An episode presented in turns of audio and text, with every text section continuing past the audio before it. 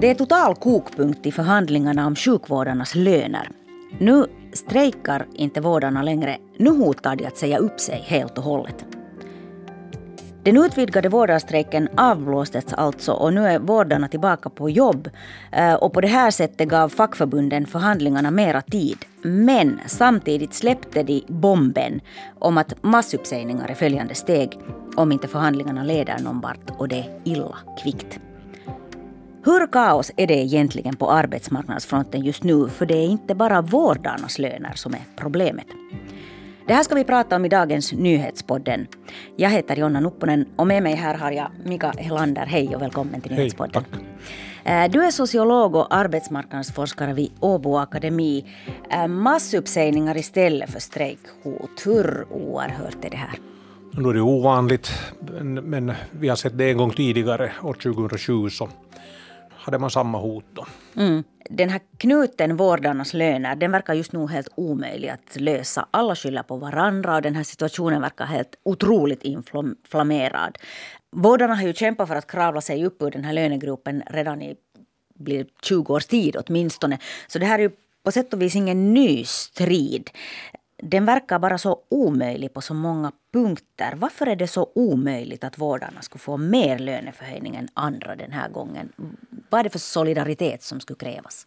No, det, är nog, det skulle krävas en mera en nationell koordinering som vi har haft då in, inom ramen för de här inkomstpolitiska helhetsavtalen i tiderna. Då på mm. 1980-talet så hade man då redan en sån här jämlikhetspost, jämställdhetspost i den här Tupo rundan på avtalet och den var visserligen väldigt liten men då försökte man börja jobba för det här. Och sen har det mm. åter uppstått några gånger, till exempel kring 2005-2006 diskuterades det då av de här dominerande, kvinnodominerade branscherna i offentlig och privat service, deras fack, fackbaser tog upp det och, och man har liksom nog försökt med vissa olika medel genomföra det, men, men det finns en bättre möjlighet för en sån helhetskoordinering och helt enkelt för matematik att räkna ihop plus och minus och, och vad som blir under strecket om man har en sån här helhetskoordinering. Nu med de här eh, förbundsvisa avtalen och sektorvisa avtalen så och plus det här liksom lönemärket där då industrisektorn ska fungera som någon slags sån grund för varifrån man utgår så där är det nog betydligt mycket svårare för dem att komma fram till ett, ett förhandlingsresultat som skulle kompensera för den här eftersläntringen och, och ge bättre förhöjningar. Vårdarfacket hotar nu med massuppsägningar och faktiskt inte bara det utan vad de också hotar med är att vårdarna kommer att gå ur det yrkesregister som Valvira upprätthåller så att man verkligen inte ska kunna tvinga en enda vårdare på jobb med någon patientsäkerhetslag. Ehm, senast hotade vårdarna med sådana massuppsägningar år 2007 när löneförhandlingarna körde ihop sig. Det är 15 år sedan dess. Eh, då fick de faktiskt igenom sina lönekrav. Eh, finns det några likheter med det där läget då och läget nu?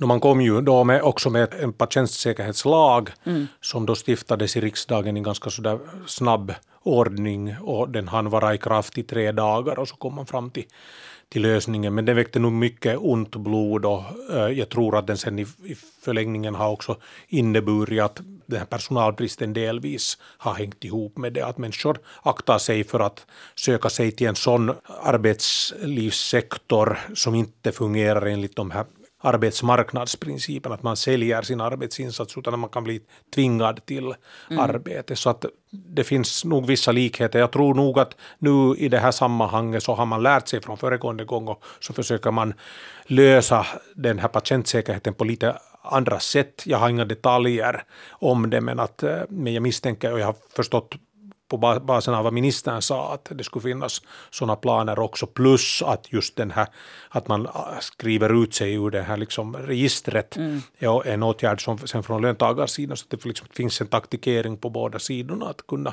lösa vissa av de problem som fanns tid, tidigare då föregående gång men liknande process var det då och det innebar sen också när man sen slutligen kom till ett resultat så innebar det väldigt mycket slitningar bland de här olika personalgrupperna inom sjukvården.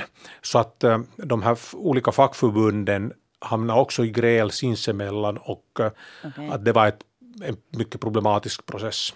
Mm. Vårdavfacken vänder sig just nu direkt till regeringen med sina krav. Ehm, och de menar att det är staten som måste skjuta till pengar om det verkligen ska bli något löneavtal som de kan vara nöjda med. Ehm, kanske helt rätt eftersom det nu då ska vara staten som i framtiden betalar de här välfärdsområdena. Ehm, men vad kan staten göra i en sån här arbetsmarknadstvist? Nu är det ju väldigt svårt för staten att gå in och börja erbjuda någon bestämd klumpsumma pengar, att det här kan mm. ni fördela och det här kan ni bygga upp löneprogram och löneförhöjningarna på basen av det här. Att, eh, det, det är ju nog sådana saker som är detaljer i de här förhandlingarna, det ska de här parterna komma fram till. att hurdant system det är och sen vad det kommer att innebära som kostnad. Eh, men det har inte de egentligen ansvar för att vad det som helhetskostnad innebär för offentliga sektorn, utan det är sen offentliga sektorns uppgift och, och, och rollfördelning är sådan att man, man gör upp budgeten på baserna, på basen av de resultat som man har kommit fram till i förhandlingarna. Så alltså egentligen så skulle arbetsgivarna och arbetstagarna kunna komma överens om vilken löneförhöjning som helst och sen måste staten betala. I princip, det, jo, ja. och här kommer just den här problematiska frågan kring systemet, att vilken är nu det an, vilket ansvar har de här så att säga, kommunala förhandlarna nu mm. i det här mm. övergångsskedet och vilka mandat har de att förhandla? Och nu finns ju förstås det klart att det finns vissa gränser för vad som är möjligt och vad som är, var ekonomin är hållbar, men just när det inte finns någon, någon sån här koordinering, ingen koordinerande instans i den finländska nationalekonomin och arbetsmarknaden för tillfället så uppstår det just, just det här problemet också. Mm, det där ska vi prata lite mer om nu för att du har varit nu några gånger inne på det att, att vi har inte riktigt något system för hur sådana löne och kollektivavtalsförhandlingar ska gå till. Eh, vi hade ju väldigt, väldigt länge ett sådant här helhetssystem, det vill säga inkomstpolitiska helhetsuppgörelser, IMPO eller TUPO som den kanske känns igen på. Det vill säga alla arbetsgivare under ledning av centralorganisationen EK och alla arbetstagare under ledning av de tre stora fackcentralerna FFC, Akava och STTK satt sig gemensamt ner och förhandlade en linje som gällde för alla. Och så var det bra med det och så klubbades det igenom.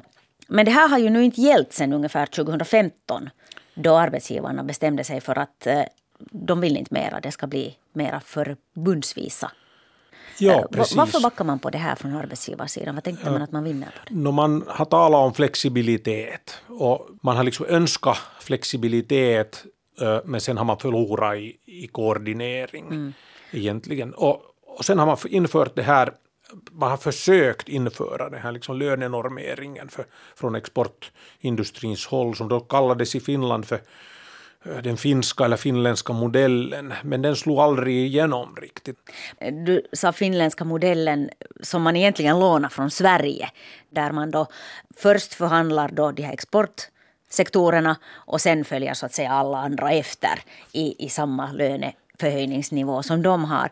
Eh, men den har ju aldrig riktigt slagit igenom här i Finland. Varför funkar den inte här om den funkar i Sverige?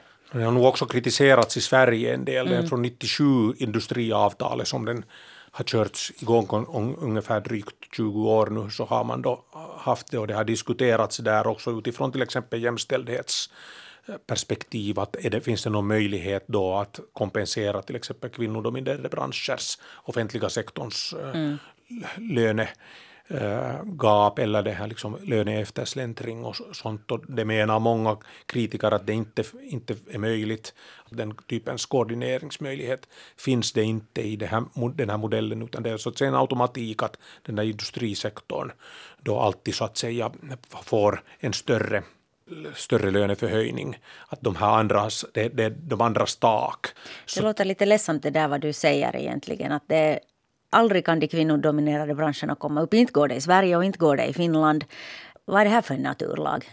Ja, alltså det hade föreslagits då att det skulle eh, revideras den här modellen och till exempel just att tjänsterna skulle komma åt att kunna lägga det här märket, den här lönenormeringen. Mm. Eh, så att man inte behöver binda sig fast i exportsektorns situation på, på samma sätt som hittills. Det har funnits en nationalekonomisk motivering till det, att man har haft den här industrisektorns lönenormering för att det har ju fört in pengar ut, utom, utifrån, från, från det internationella så att mm, säga. in i landet liksom. In i mm. landet, men uh, numera så har den här, de här privata tjänsterna och också tjänsteexporten har vuxit som sektor och eh, sen också att det finns större arbetskraftsbehov inom dem. Och med en åldrande befolkning så behövs det också mer arbetskraft inom offentlig service. Och det lyckas man då inte med den här typens lönekoordinering så att eh, om man ska kunna få mera personal till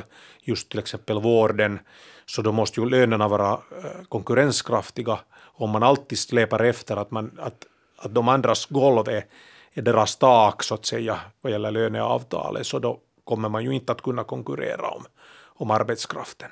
Nej, och då löser man ju aldrig heller det här andra problemet, det vill säga den stora bristen på vårdare som finns både i Sverige och i Finland. Precis. Ja. Och inte heller jämställdhetsproblematiken att, att kvinnans mm. euro är 80 cent, 81 cent.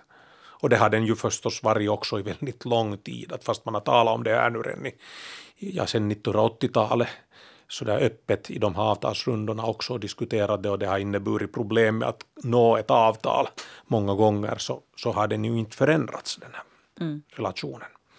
Men om vi nu då inte riktigt har ett system för löne och kollektivavtalsförhandlingar i Finland nu för man kommer inte riktigt överens om att vad ska systemet vara och vem ska gå först och vem är det som ska bestämma hur de här förhandlingarna ska gå till. Så om de som borde komma överens, det vill säga arbetsgivarna och fackföreningarna, inte kan komma överens så borde inte staten då träda in här? Staten har nog vissa problem med att kunna delta och blanda sig i, i de här förhandlingarna i sig själva och, liksom det, att, mm. att, börja sätta igång med, med någon slags priskoordinering eller någon slags lönekoordinering. Att det är ju, vi har en öppen fri arbetsmarknad som handlar om utbud och efterfrågan. Och det som staten kan förstås göra är att de kan skapa lagstiftningsmässiga ramar för mm. de här frågorna. Men det är också en fråga sen att hur ska man hur mycket ska man så att säga cementera och binda fast den, de här förhandlingsprocesserna till till exempel någon slags fråga om lönenormering eller, eller koordinering. Den här koordineringen så kunde ske via de här centralorganisationerna. Mm. Och där finns det då möjlighet att förhandla fram den typens solidaritetslösningar och jämställdhetsposter och så vidare som äh, behövs för att kunna liksom balansera Jag hör att du smyger tillbaka mot de inkomstpolitiska helhetsuppgörelserna. Eller? No, jo, för att det ger sen också staten nya andra instrument mm. som den kan använda sig av utan att behöva blanda sig i den här marknadsmekanismen. Och det är då instrument kring skattepolitiken, och socialpolitiken. Mm. Och mycket av den finländska äh, reformen av, av finländska välfärdsstaten har skett just via socialpolitiska reformer som har förhandlats fram i samband med de här INPO-lösningarna. Så att staten har då finansierat delar av det, just moderskapsledigheter och många andra sådana här väldigt progressiva och jämställdhetsskapande reformer. Och samma sak med skattepolitik, att man många gånger har kunnat sänka skatterna när de här nominella löneförhöjningarna, den här genomgående procenten har varit låg. Mm. Och det har stabiliserat ekonomin. Det har ju varit sådana här stabiliseringspakter som man kallar det, de här IMPO-avtalen. Men tillbaka till vårdarna som nu säkert sitter och funderar, ska de skriva på det där listan om massuppsägningar när den börjar snurra från fackförbunden. Vad kommer att lösa den här konflikten här och nu, tror du? Nu är ju staten antagligen den som måste komma emellan mm. och någonting måste de kunna erbjuda som kompenserar. De kanske liksom inte kan komma emot direkt med att säga att, att vi ställer upp på de här, på de här lönekraven som mm. finns och just liksom med, med någon siffra. Men de måste kunna komma med, med någon form för paket och kompromisslösningar och förmåner som gäller då. Allting kostar ju och de, om de erbjuder liksom längre semestrar och sen eh, andra ledighetsförmåner så har det ju också en summa. Alltså mm. det betyder ju då att man måste kanske rekrytera flera människor och så. Men om man sen har inbyggt i det här, den här lösningsmodellen Eh, något sådana här liksom eh, frågor om en löneförhöjningsmekanism som då båda facken har drivit på så, så är det en möjlighet då att kunna liksom försöka tillmötesgå det kravet på att kunna rekrytera mera människor. Så att eh, nu är det ju staten som måste kunna, kunna komma in med något, någon form för äh, löften. Tusen tack Mika Helander för att du kom hit och förklarade det här för oss. Du har lyssnat på nyhetspodden från svenska YLE och jag heter Jonna Nupponen. Producent är Ami Lassila och tekniker idag Staffan Sundqvist. Fortsätt lyssna på oss.